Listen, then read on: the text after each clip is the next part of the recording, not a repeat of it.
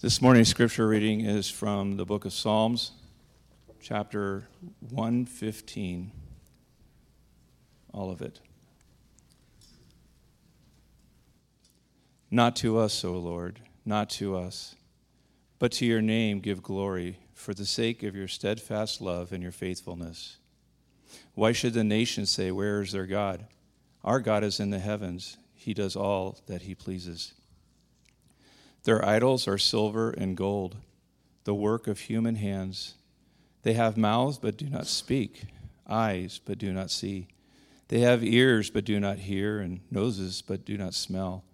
They have hands but do not feel, feet but do not walk, and they do not make a sound in their throat.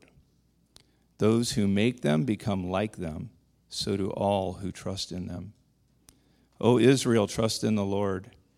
He is their help and their shield. O house of Aaron, trust in the Lord. He is their help and their shield. You who fear in the Lord, trust in the Lord. He is their hope, help, and their shield. The Lord has remembered us. He will bless us. He will bless the house of Israel. He will bless the house of Aaron. He will bless those who fear the Lord, both the small and the great. May the Lord give you increase, you and your children. May you be blessed by the Lord, who made heaven and earth. The heavens are the Lord's heavens, but the earth he has given to the children of man. The dead do not praise the Lord, nor do any who go down into the silence. But we will bless the Lord from this time and forth and forevermore. Praise the Lord. This is the word of the Lord.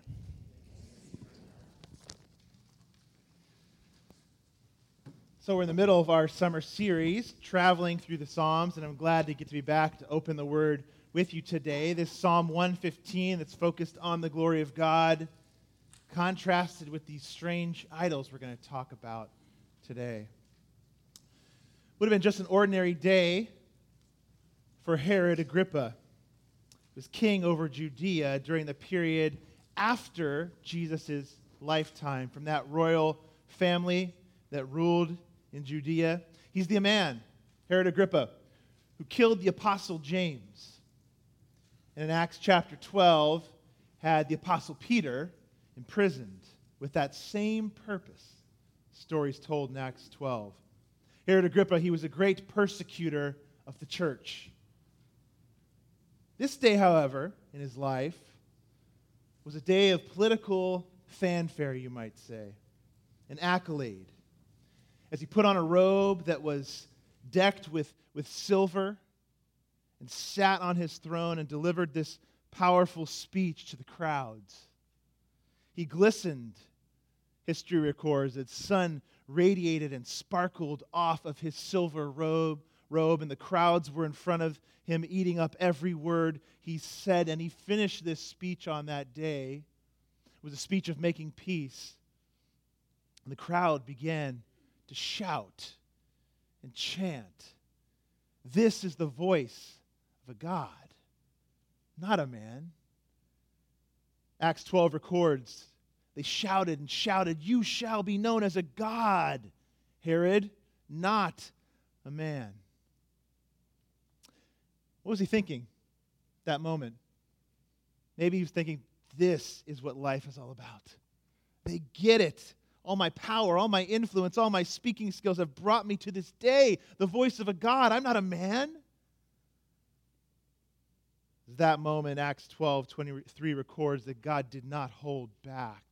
Scripture says in Acts, immediately an angel of the Lord struck him down because he did not give God the glory. And he was eaten by worms and breathed his last. You know, Acts chapter 12 is not the only place that's recorded. Josephus, the Jewish historian, writes the same story, pretty similar details. What did he do wrong? Why such quick, swift judgment from God? Doesn't seem that he did anything wrong necessarily in his speech that day. Didn't enact any unjust laws that we know of in history on that day. What did he do wrong? Receive glory that was only due to God. It, it was in what he didn't do Give God the glory, give God the credit, the praise, the honor, the worth that he deserves, is what he didn't do. Now, you and I wouldn't probably be so bold as to seek out this kind of praise, but we all have Herod like temptations, don't we? To seek our own glory, to trust in ourselves rather than in God. Or question in our life, as verse 2 does, we'll see in a moment in our psalm today Where are you, God? Where is God? Or look to other things or people, idols we might call them, for protection and blessing and deliverance. We have those kind of temptations. You do. I do. God takes his glory seriously, which is the theme of our psalm today, because he is the best thing there is. And by doing so, it's for your joy and your good that he does do that. His glory is attached to your good. To acknowledge him as great is to enjoy him and to enjoy what we were made for him, him alone. Well, today, Psalm 115 is going to help us remember what Herod forgot. Life is not about God making me happy, but whole and holy and eternally joyful in Him. The things and people of this world, they don't exist just to serve my purposes and agenda. Psalm 115 is a communal prayer for confidence in the Lord. And it's going to be our prayer today for confidence, Bethany Church, in the Lord. The psalmist reminds God's people to abandon their idols. You might call them functional gods, the things that can operate in our life like a God, function that way, even though not God.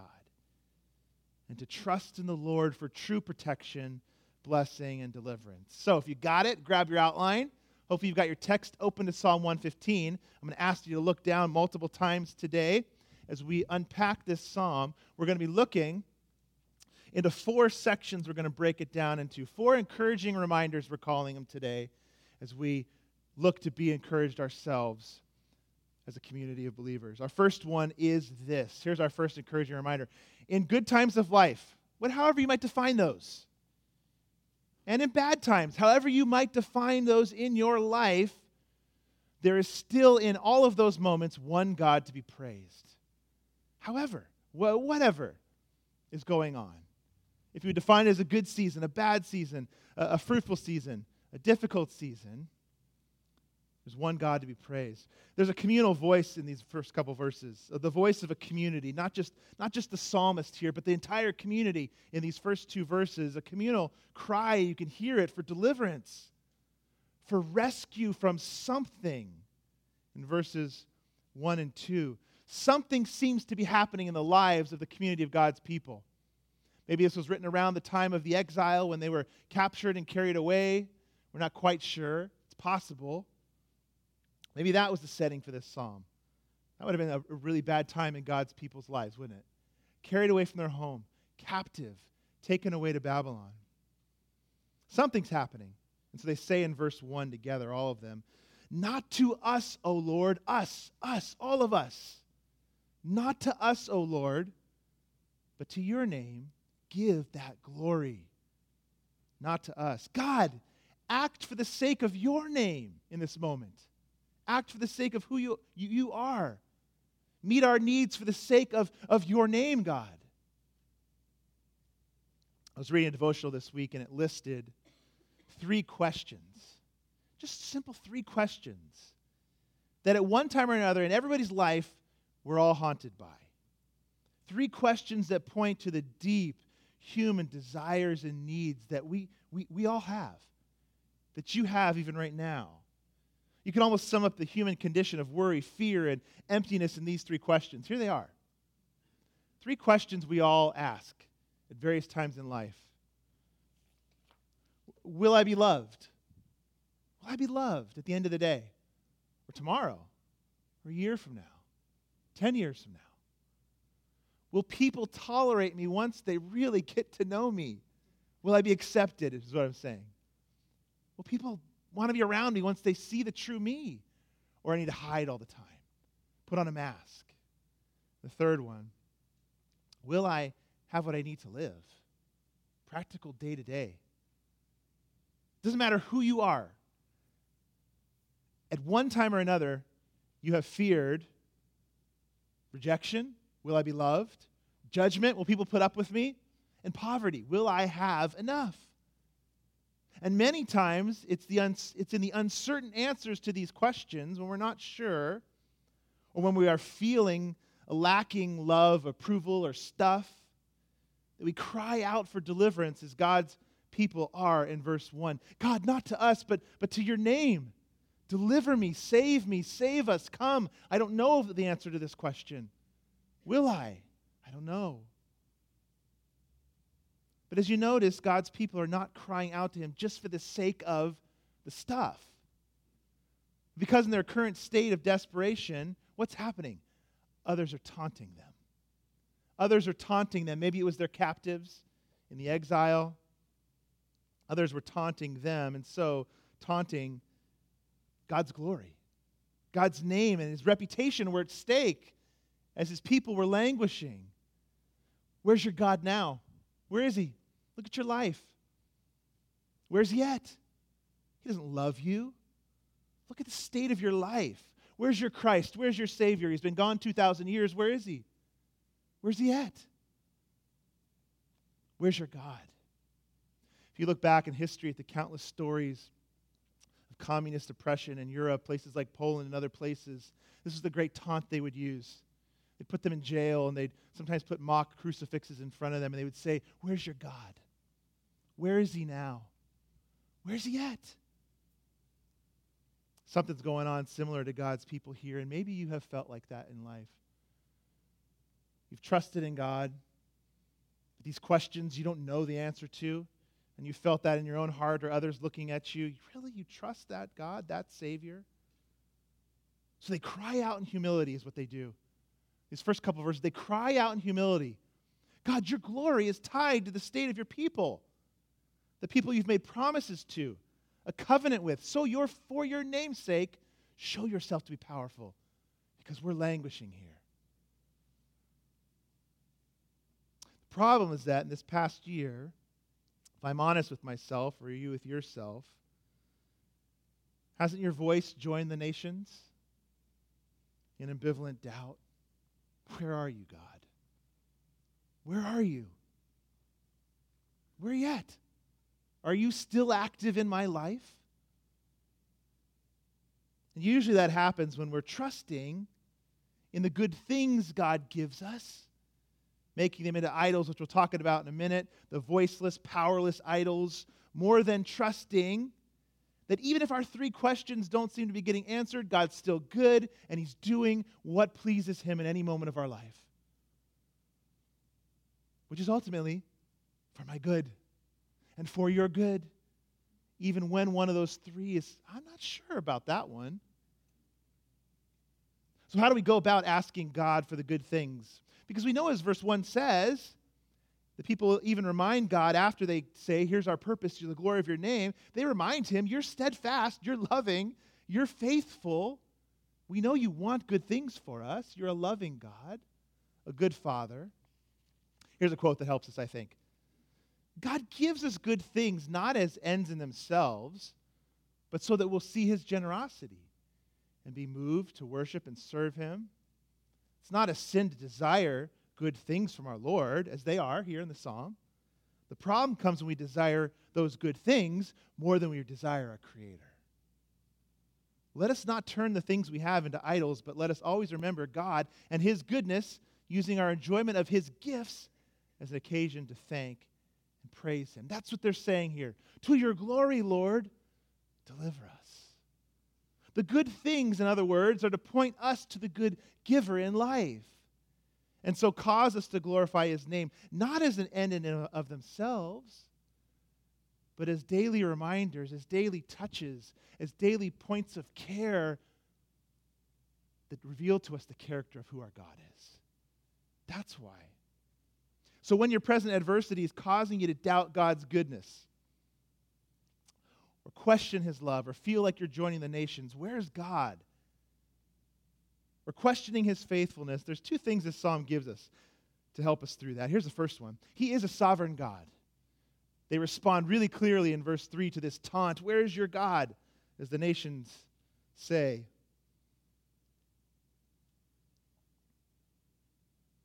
Remind yourself, as the psalmist does here, he's in control of all things, even if it looks like life is careening out of control. Find confidence in that. And that's what they do. This is what verse 3 asserts. Look down at it. It's their response to where is your God? Our God is in the heavens. He does all that he pleases. Our God is in the heaven. He does all that he pleases. Even if it looks like right now he's missing an action, he's not. Isn't it just possible as you think about your life now? And those three questions. Isn't it just possible that in those moments where you know you're truly stepping out in faith, truly stepping out in faith, having to really just trust God at His word, nothing by sight seems to line up with what you know to be true about God. That in those moments you're shining for Him more brilliantly than you ever have. It's possible. So find confidence, as the psalm, psalm does here and the Israelites do, because you know my God is in control. My God's in control. He sits over heaven and earth. He's too big to be tied down to earth. He sits above it and rules over it, even. That's who my God is. That's who your God is. Where's my God? He's ruling and reigning at all times over all things, and he always can do what he pleases and he can make it happen. That's who my God is. Find confidence. He's not surprised by your job loss. He's not surprised by your loss of health. Not, he's not surprised by our current political upheaval as if he's caught off guard. He's not surprised even by your lonely heart right now. He knows it. He's in control, even in those moments. So take it to him as the psalmist does. Take it to him in confidence when doubt comes. Where are you, God? Lord, I know it doesn't feel like it, but I know you're in control. Let my heart experience that too.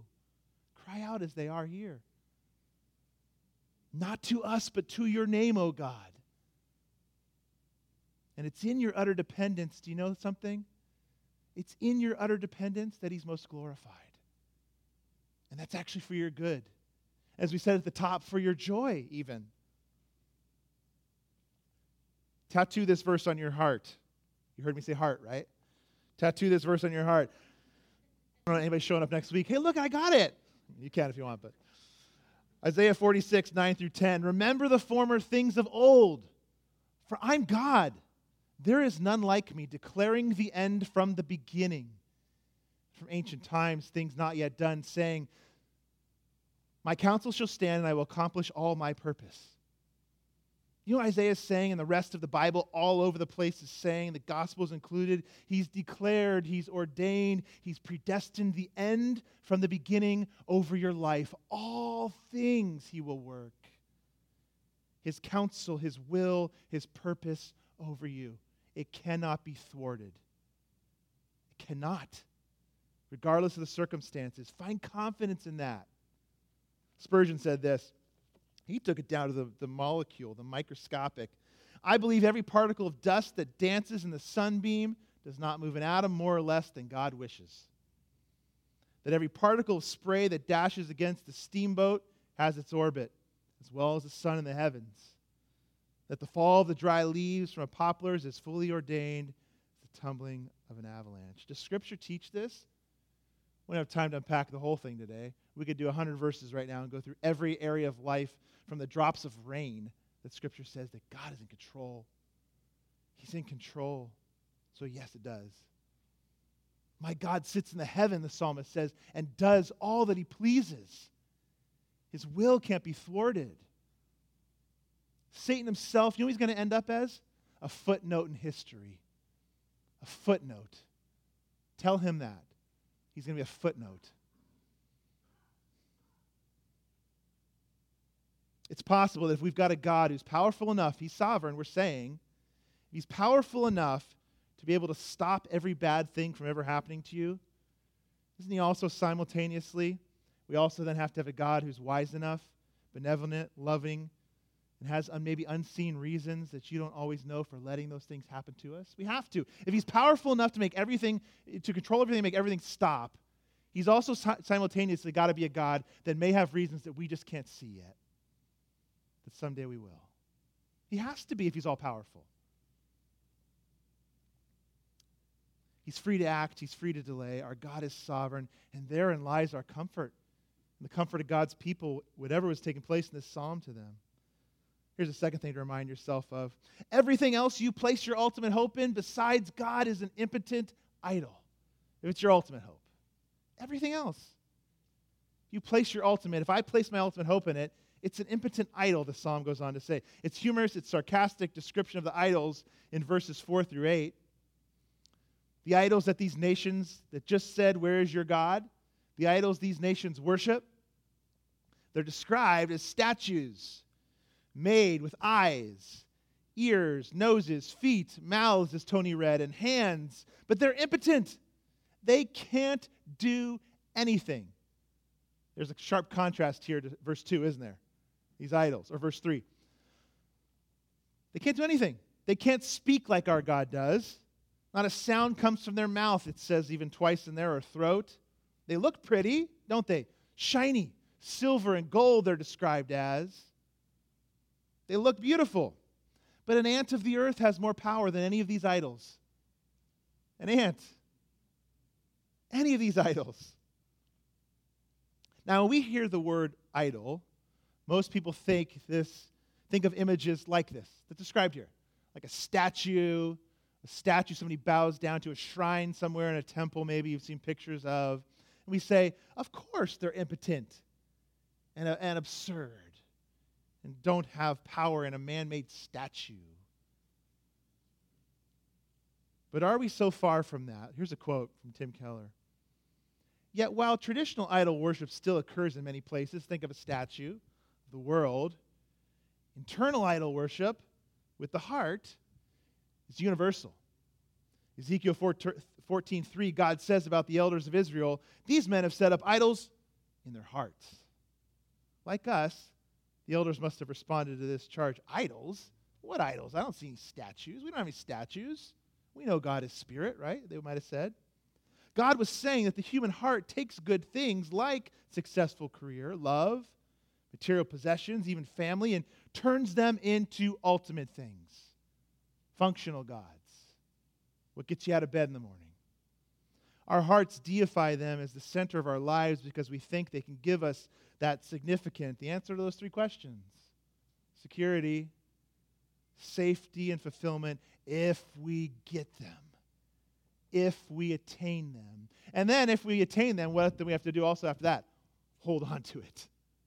We got to get it. In other words, if God's not the center of your heart, something else will be. Something else will be when we look to other things than God to answer, ultimately answer our three questions Am I truly loved? Am I accepted? Am I, am I taken care of? When we look to them ultimately now, there are good things. When they become your everything, it's an idol. It becomes an idol, an idol of the heart, as Ezekiel said. Here's some questions to help you. How do you find the, own, the idols of your own heart then? How do you do this? How do you practically now do this? I put a, a, a printout today with about 50 of these questions out there if you want to grab one today, but here's just a few of them. You ask yourself these questions and then you try to find the answers. What really captures my imagination? And I'm just kind of like, what I really imagine, well, what could be? What could be? And maybe it's something you become a little obsessed about or imagine too much. Here's another one. What do I daydream about? When my mind is just sort of free and I have a down moment, whenever that is for some of us, right? A time to just daydream. What does it easily drift to? What do you fear most? Maybe it's something you fear losing. Maybe that is the answer to what your idol might be.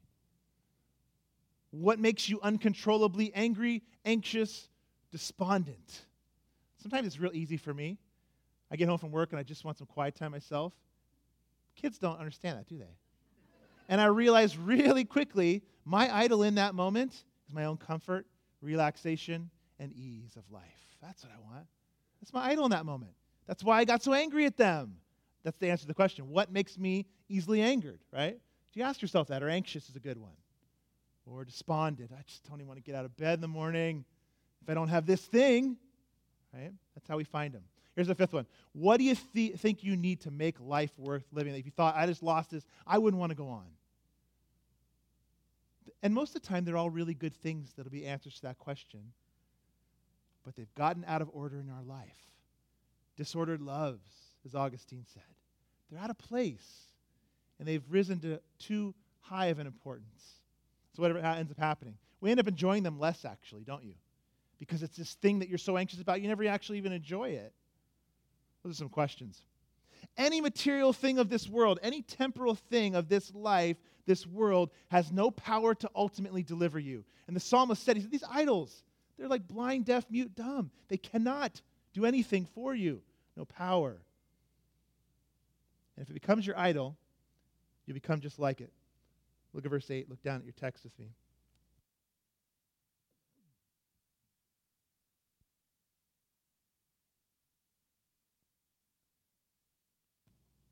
Fighting a cough today, you got to bear with me. Verse 8 says, Those who make them become like them. So do all who trust in them. Lifeless idols, despondent. It'll pass away, and if it becomes your ultimate thing, so you will too. Lifeless. It'll give you nothing. You'll end up just like it. You've heard the phrase, you are what you eat, and I've said this phrase before. It's actually this you are what you love. You are what you love. And he says here, those who trust in them will become like them. So if you find out what your idol is, what do you do? If it's something good, doesn't mean you have to get rid of it necessarily. Enjoy it for the good thing it is, but find its proper place of loves in your life. And repent and come to the Lord. Lord, I've made this an idol. Help me appreciate it for what it really is in its proper place our first encouraging one. We're going to go through our next three pretty quick. Here's our second one find confidence in God's ability to save. The first one is we find, we found, excuse me, confidence in the good times and the bad. There's one God to be praised. The second one is find confidence in God's ability to save. Find ultimate confidence in this. As a father, one of the things I often say to my kids, because a lot of times they don't, is Do you trust me? Do you trust me? your child's standing on the side of the pool, or your grandchild, and you're there in the pool, right? You ever had that? Looking up at them? And you see them, they're standing there with those weak, wobbly knees, aren't they?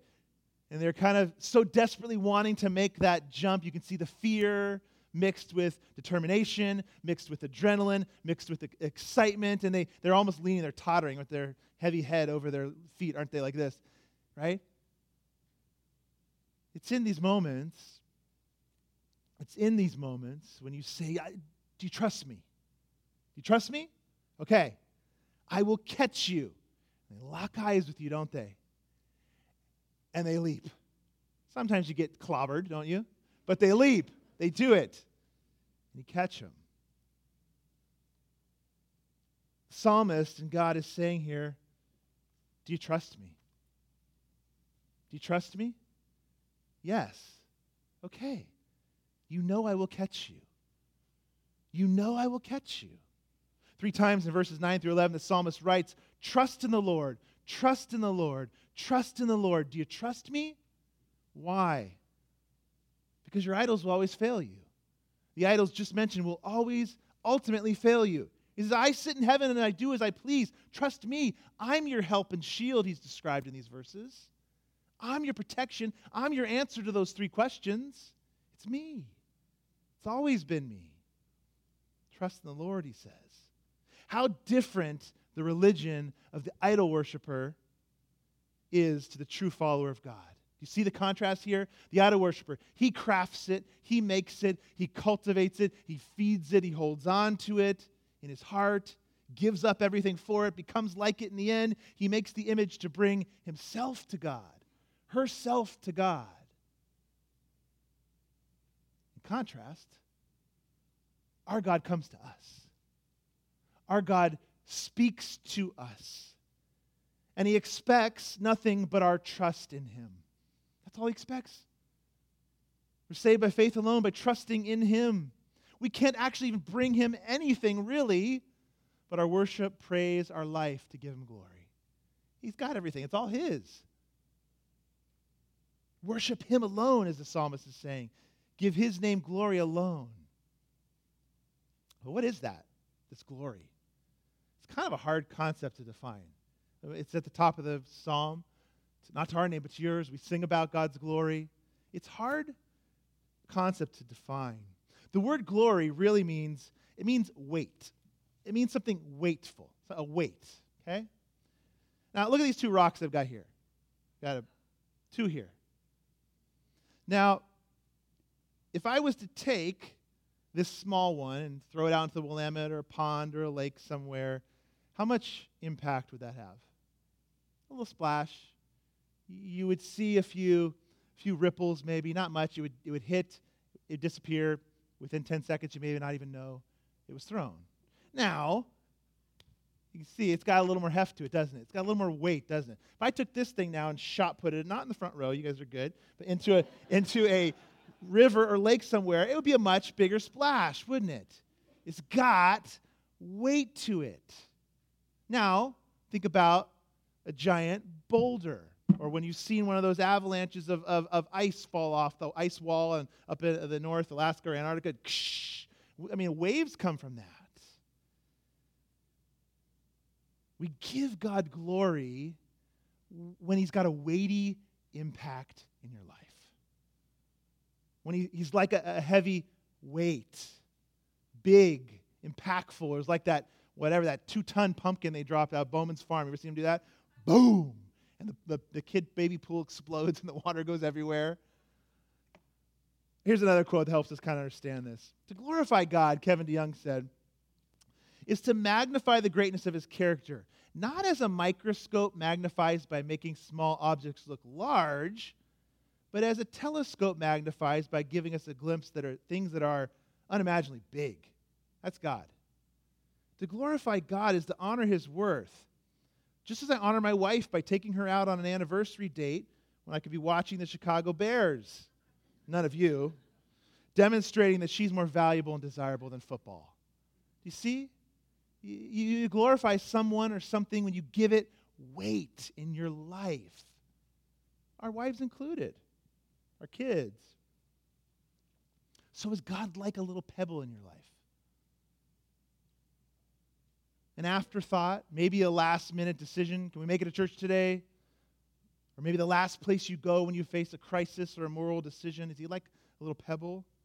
Or does he exercise a big weight in your life, gigantic, mountainous influence?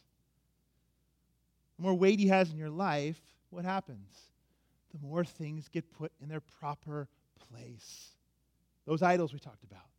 The bigger the weight he has, we realize those other secondary functional saviors, whatever you want to call them, are great, important, and beautiful, and wonderful, and good, but they never compare to the giant boulder of God's glory. They never will, never can. They never were meant to. And if you try to make them, you'll smother them and destroy them. The more weight he has in your life, the more they get put in proper, ordered, properly ordered loves.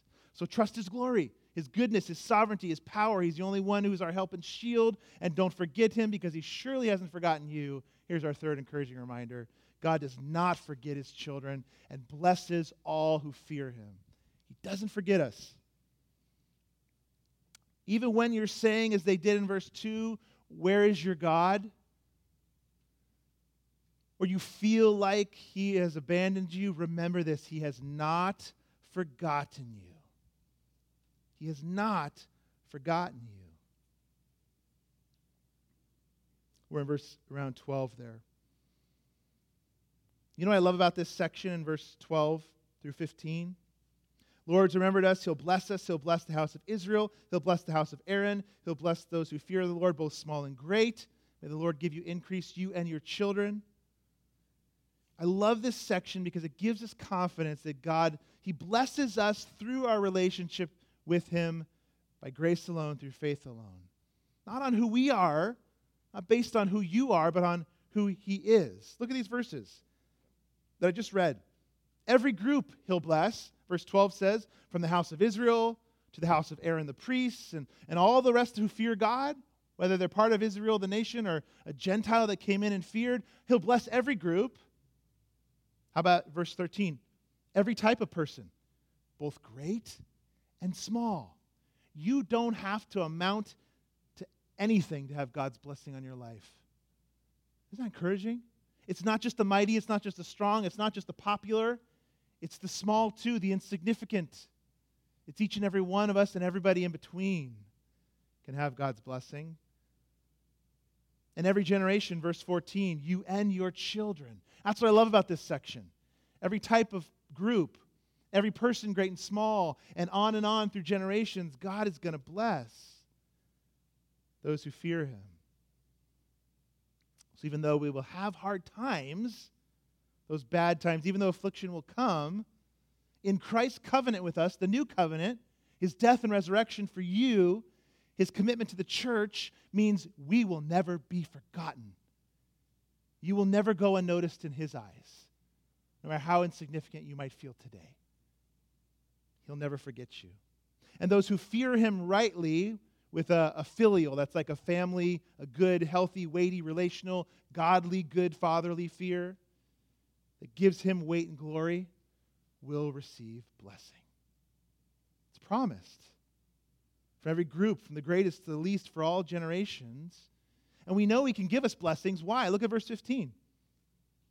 May you be blessed by the Lord who made heaven and earth. The heavens and earth are His making. They are at His disposal because they are His. He's the maker of all things and the giver of all life. And so He can bless. leads us to our final, fourth encouraging reminder. The living praise him now and forever, forever and ever and ever. The living. The living praise him now, forever and ever. There's a real sense in these final verses of the psalm of the present and future. Look down at them now. On the one hand, we can praise God now because, verse 16 says, He's given us the earth. He's given us the earth, verse 16 says, and now, and how we live in it and on it and with each other and with the stuff of the earth, if it's to God's glory, it gives Him praise. So now, you can praise Him now. But we will also praise Him forever. Listen to verse 18. We will bless the Lord from this time forth and forevermore. Praise the Lord. Forever. But how can I? When I can't stop thinking about those three questions you brought up at the beginning Will I be loved? Will I be accepted? Will I be, what I have what I need to live? When these things haunt me so much, how can I? I mean, I can't even think about today when I'm not sure what's going to happen. When there's, you put three, there's 30 questions I have that I don't know the answer to. And it's causing me to think, where is God in this? Do you know each of these fundamental fears is addressed and answered in the gospel of Jesus Christ? And all your fears.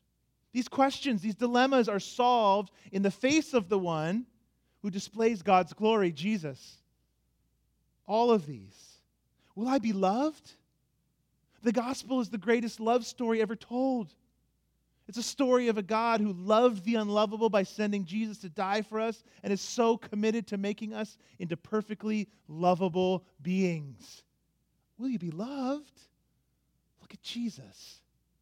Look at the ultimate love story. And that loving sacrifice brings us into a loving eternal family that's starting now, but it's going to go on forever. Praise Him forever. You are loved, and you always will be. Will I be tolerated? That's a hard one. When they, when they know the real me, when I let out the secrets, when I show my weakness, when I put my guard down, will I be tolerated? Gospel of Jesus Christ is the greatest forgiveness story ever. The story of the God who, while we were enemies, died for us. He knows you. There's no mask with Jesus. He knows everything about you. Yet he died for his enemies to forgive us. It's the story of the innocent sufferer, suffering in the place of the guilty.